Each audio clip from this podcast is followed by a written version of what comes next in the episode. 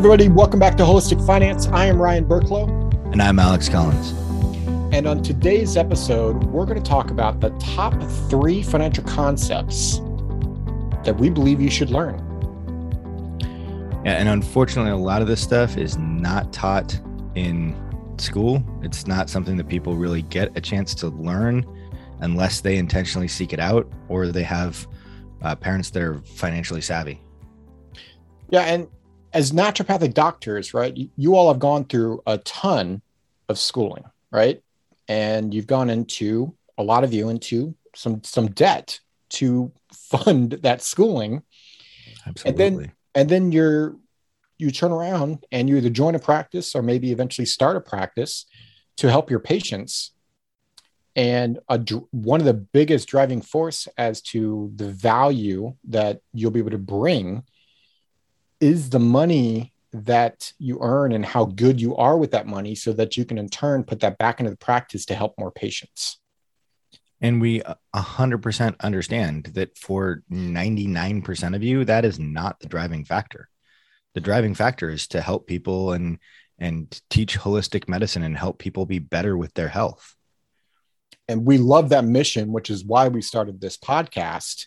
We also understand that you all have to thrive. And for you to thrive, you do have to be financially successful in the practice. And so here are three financial concepts that you have to learn and apply. And if you need help, great, reach out. There's there's resources there for you. Yeah, so let's let's start with number one here, Alex. Uh, so, and this is a maybe the overarching theme across everything that we do is right? As naturopathic doctors. You have to worry about okay how much money should i be having in my savings account? How much money should i be putting into my practice? How much protection of insurance should i have? Should i start a retirement plan? How am i going to fund my kids college right? I can keep going with what legal documents do i need? How do i hire staff? Like right. there there's just so much stuff. So in what order do you attack that? Well there is an order of operations that you can kind of use as a blueprint for that. For sure. And, and, i mean so much of this is just making sure that we're addressing things in the in the proper way. And from a general standpoint is going to be address the worst threats or biggest concerns first. Anything that can completely knock us out of being able to practice and having our practice grow and thrive those are the things that we're going to need to make sure that we address first. Yeah, so financially speaking, if your income stops, what happens? Right? Like everything you've been doing can like literally be taken away. And the next things that we do are we build from today forward. Because like things like retirement important to get started on earlier and the earlier that we get started on it the better off we're going to be. And if we focus on retirement to start and don't focus on building our practice protecting our income making sure that we've got proper legal documents in place things of that nature if something happens all of the stuff that we did for retirement as awesome and amazing as that may have been is all for naught because it's pulled out of that to take care of the fact that we didn't do the other things. Yeah, so that step that step 1 in that order, right, is protecting your income first. Step 2 in that order of operations is focus on savings. Right? We, have had episodes on both of these topics, right? Our suggestion is to get to a 20% saving rate. So 20% of your gross income. It doesn't happen day one. Like we get that. But if your focus is on savings after you've protected your income, how much flexibility, how, how does that keep your lifestyle in check? Like what all comes from that? Right. And that 20% savings can't go entirely back into your practice. It, some of it has to be built outside of your practice. Yep. Step three, this goes to Alex's point around some in the practice and some outside of the practice, right? We have to have access to some of this money, right? And it's not always the negative side of things, although it's an important piece. That's that's what could, you know, really hurt if you don't have access to money and something negative occurs and you needed money. So you might have to go into a lot of debt if you can even go into debt. right. Right. But also for opportunity. Right. Yeah. Having access to cash when a building becomes available or to add staff or an extra piece of equipment or something of that nature can be huge and it can significantly grow the practice, grow your income, grow your future revenue. And then step four in this order of operations is obviously paying off debt, but paying off your bad debt first. And by bad debt, it's typically not tax deductible and it's typically a higher interest rate. And these tend to be credit cards, right? Maybe lines of credit depending on what that interest rate is. So typically it's that. Your student loans normally don't fall into that bad credit definition. That's so, not to say that we don't want to get rid of them. We just don't want to focus on getting rid of them first. So there's your four steps, and it happens throughout life. Like early on when you graduate, right? It's just like, okay, how do I protect the income? Like I just started my my practice or what have you. How do I protect it? How do I start saving? Right? How do I have a savings account from a liquidity standpoint that we just spoke about, having access to the money? And then, okay, should I or how much should go towards the debts that I've accrued? Then, as you go through life, right, then you've got maybe 10 years down the line or five years down the line. So now you've got adequate savings, your income's gone up a bit. So maybe you protect it a little bit better right? Now you're like, okay, how much money should be going into retirement accounts versus back in the practice, right? That's step three, looking at wh- how much liquidity you need and should have. And then, okay, what debts have you accumulated? And what's the overall plan, right? So when you have a plan and a, and a strategy in place, it's ever moving. The plan is not stable or linear. yeah, it's not it's not static. Things th- the only thing that's constant is change. So, but that blueprint is still there. So that's number one, order of operations. We've had an episode on that. So if you want more details into that, definitely check that out. Number two, in terms of financial concepts, is a time value of money, Alex. And this is most of the time, I think people hear this and they like, oh crap, here comes the financial advisor talk. So why don't we why don't we simply explain time value of money and, and how they should use it? Sure. So the the basic concept is a dollar today is worth more than a dollar tomorrow. And as proof of this, hey Ryan, let me borrow a hundred bucks. I'll give you a hundred bucks in a year. I'm going to want some interest on that hundred bucks, Alex. Yeah. So that is an example of the time value of money. Whatever Ryan's going to ask for in interest, that is the value. And when we start talking about time value of money, you know essentially what we're trying to do is figure out like okay what is the difference between a dollar today and a dollar in the future? Um, so for and, and this has widespread applications whether it's taking a look at debt structure or how to save for retirement or mortgages or student debt wh- where to choose in terms of order of operations. All of this involves time value of money and to a the, there's a component of this that's just math. And it's, it's not low level math it's relatively high level to try and like understand exactly how this works. Um, i mean i still remember the formula because i'm a math nerd but it, it so much of it is just understanding the basic concept and then trying to apply that to specific circumstances and situations. It's a key ingredient to making decisions financially, which is it's interesting. Step three is comparative analysis, right? So we can have this time value of money component in it, in that comparative analysis. The biggest issue that we see when people are trying to compare where should my money go is they really don't make it a real apples to apples comparison. Right. And, and like when we're trying to figure out, okay, how do we compare dollars over time? Really what we should use is our our rate of return is what's our highest best use of the of our dollar. So if we don't put our dollar into this paying off student debt or building up emergency reserve or whatever else where else would we put it? What's the value of putting it there? And that's the type of comparison that we're that we're adding.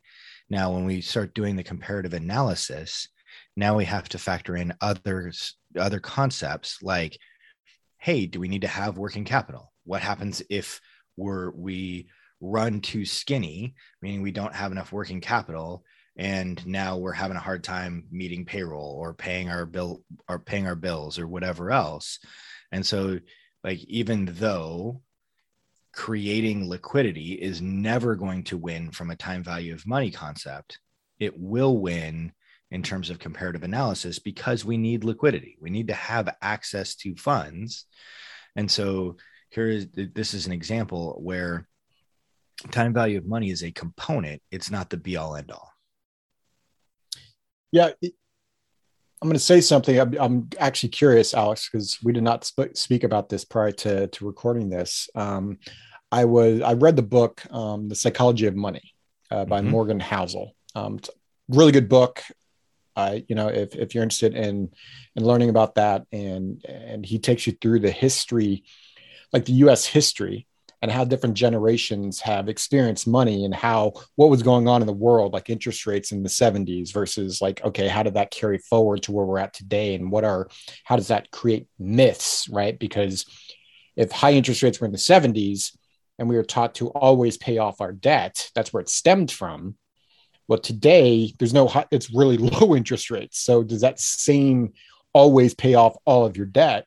Philosophy hold true. So he takes you through that as well as we're we're human beings. And this is my point that i was going to say alex i would love to hear your your feedback on this. We are human beings. We are not machines 100% so rather than focusing on being rational which is literally impossible to be rational all the time even alex and i are not rational 100% of the time.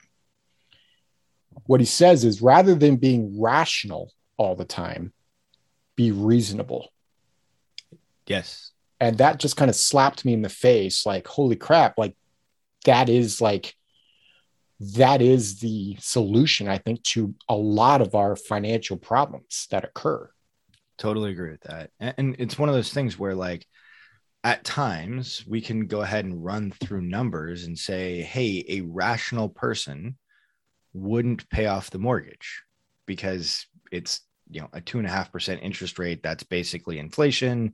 And so like we're going to have a better rate of return putting our money elsewhere beyond our mortgage. And if it gives you the warm fuzzy that allows you to sleep at night do it because that is reasonable.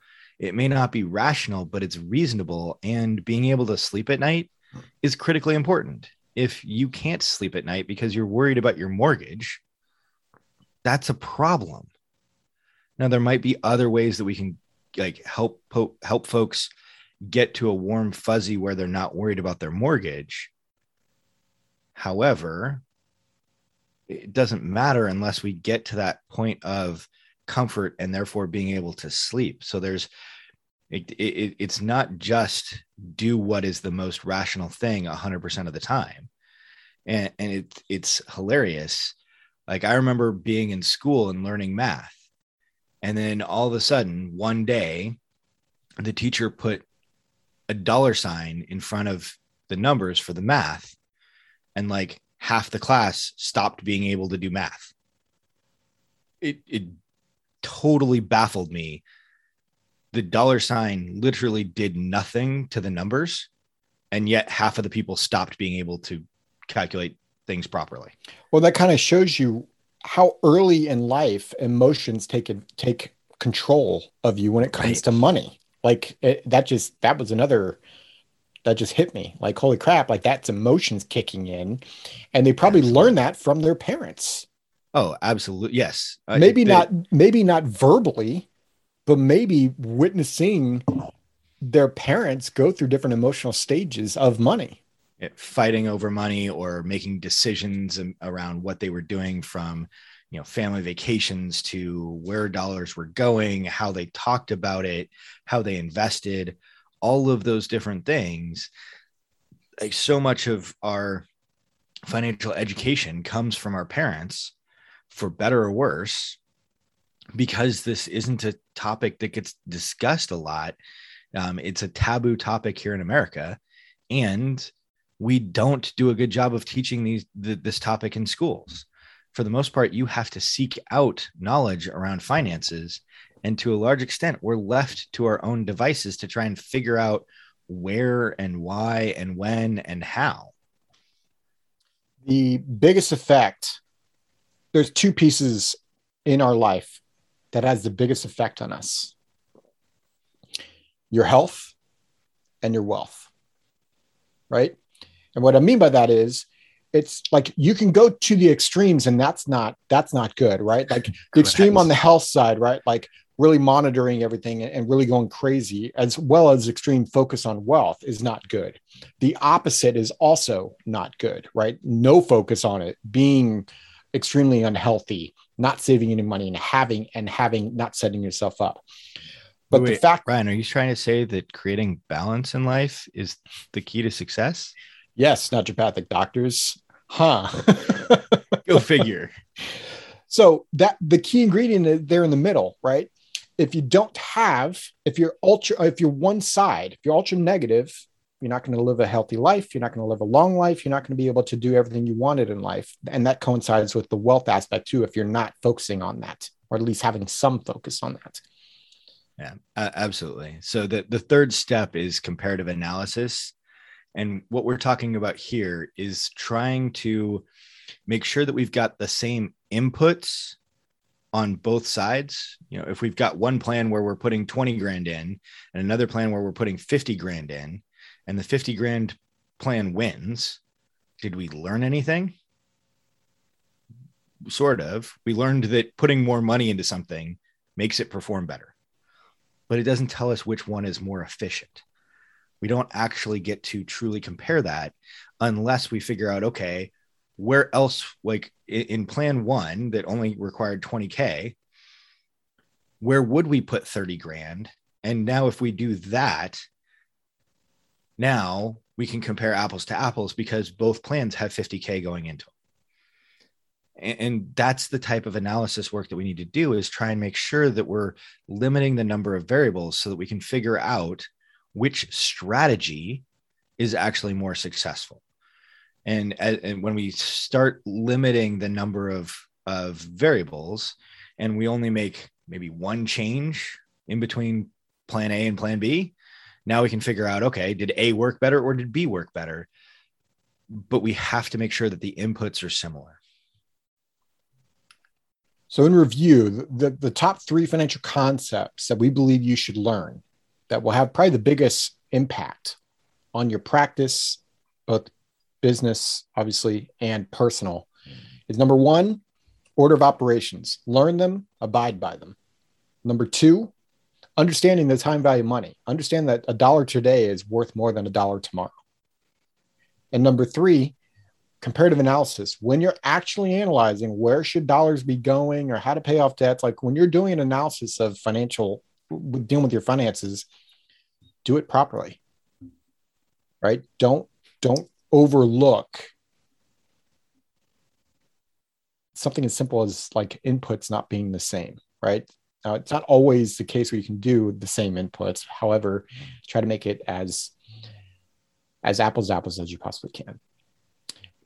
So we've been talking a lot of different financial topics in different episodes, Alex, and you and I were talking about it early on before we we hopped on here to record. And so our question today is in is is really is the question around all of the episodes that we've done, Alex. Right? Yeah. What we're looking for is what has delivered the most value to you. What do you like that we're doing? What would you like us to do differently? And the question that we're really asking, like all those other ones are great, but what we really want to hear from you is what has been your biggest takeaway thus far from the Holistic Finance Podcast? So head over to holistic-finance.com, and at the bottom of the page, there's a spot for you to answer that question of the day. We hope, I mean, the goal of this podcast is to bring financial topics to light and to help you build the practice so that you can help your patients. As always, we hope this episode was valuable for you. And Mr. Collins, make it a great day. This podcast is for informational purposes only and is not to be construed as tax, legal, or investment advice. Although the information has been gathered from sources believed to be reliable, please note that individual situations can vary. Therefore, the information should be relied upon only when coordinated with individual professional advice. Guest speakers and their firms are not affiliated with or endorsed by Park Avenue Securities Guardian or quantified financial partners and Guardian, its subsidiaries, agents, and employees do not provide tax, legal, or accounting advice. Consult your tax, legal, or accounting professional regarding your individual situation. All investments and investment strategies contain risk and may lose value. Brian and Alex are registered representatives and financial advisors of Park Avenue Securities, LLC. OSJ 333 North Indian Hill Boulevard, Claremont, California 91711. Telephone 909 399 1100. Securities products and advisory services offered through Park Avenue Securities member FINRA SIPC. Financial representatives of the Guardian Life Insurance Company of America, Guardian, New York. Park Avenue Securities is a wholly owned subsidiary of Guardian. Quantified Financial Partners is not an affiliate or subsidiary of Park Avenue Securities or Guardian. Ryan Burklo AR Insurance License Number 153-19412, CA Insurance License Number 0K24924. Alexander Collins AR Insurance License Number 726-4699, CA Insurance License Number 0H24806. Pinpoint Number 2021-127439, expiration September 2023.